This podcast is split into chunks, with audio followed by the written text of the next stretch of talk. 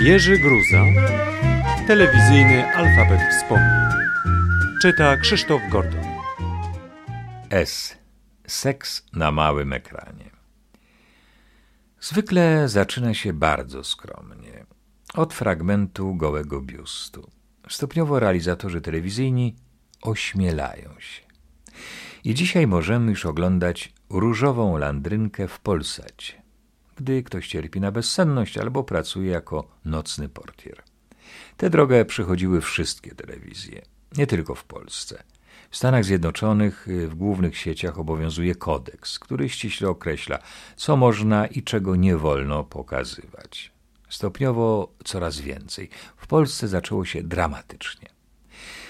Włodzimierz Sokorski zaprosił pierwszego sekretarza do oglądania poniedziałkowego teatru. Gomułka usiadł z żoną Zofią przed telewizorem, a tam sztuka partyjnego Kaźmierza Korcellego Asfaltowa droga. Rzecz o budowaniu asfaltowej drogi na plażę dla partyjnego ministra. Główną rolę sekretarki grała aktorka w skąpym kostiumie kąpielowym o największych chyba piersiach w Polsce. Rzecz dzieje się przede wszystkim na plaży.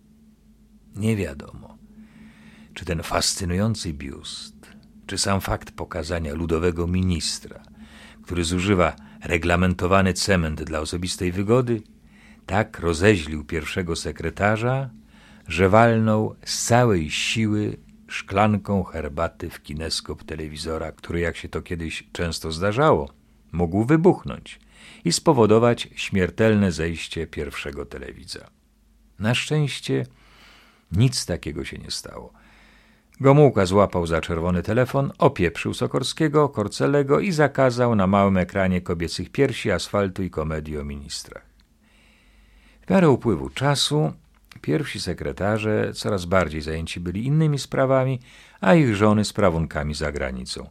Na małym ekranie coraz bardziej się rozluźniało. Pewną rolę odegrały tu asystentki prestidigitatorów. Zawsze seksy, zawsze w kostiumie, bardzo wyciętym, zapełniały lukę delikatnej erotyki, chociażby w skąpym ubiorze. Podejrzewam, że chodziło o odwrócenie uwagi od trików mistrzów magii. Cyrk miał specjalne prawa. Ale prawdziwe trzęsienie ziemi w telewizji spowodowała dopiero Kalina Jędrusik, która do swego efektownie wyeksponowanego biustu, ale nie gołego, dołożyła jeszcze krzyżyk na łańcuszku.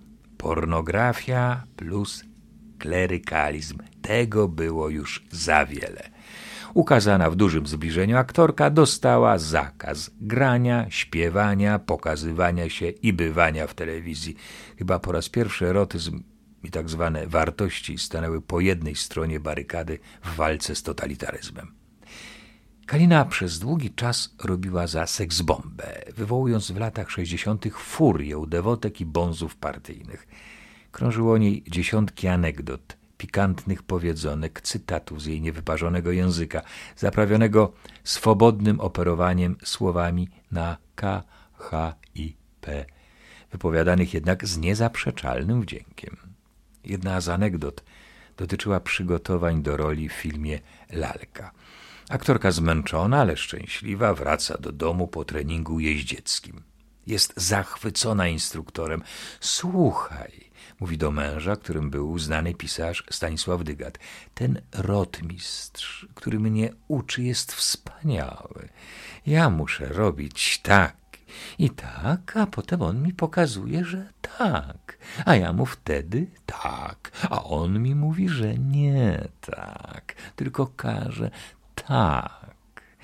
Kalina wyginała się, jechała na koniu, galopowała, imitując ruchy z tej lekcji. Dygat długo to obserwował, a później pięknie graserując zapytał spokojnie. Kalinko, czy jesteś pewna, że ten rotmistrz cię przypadkiem nie... W tym miejscu też zagraserował.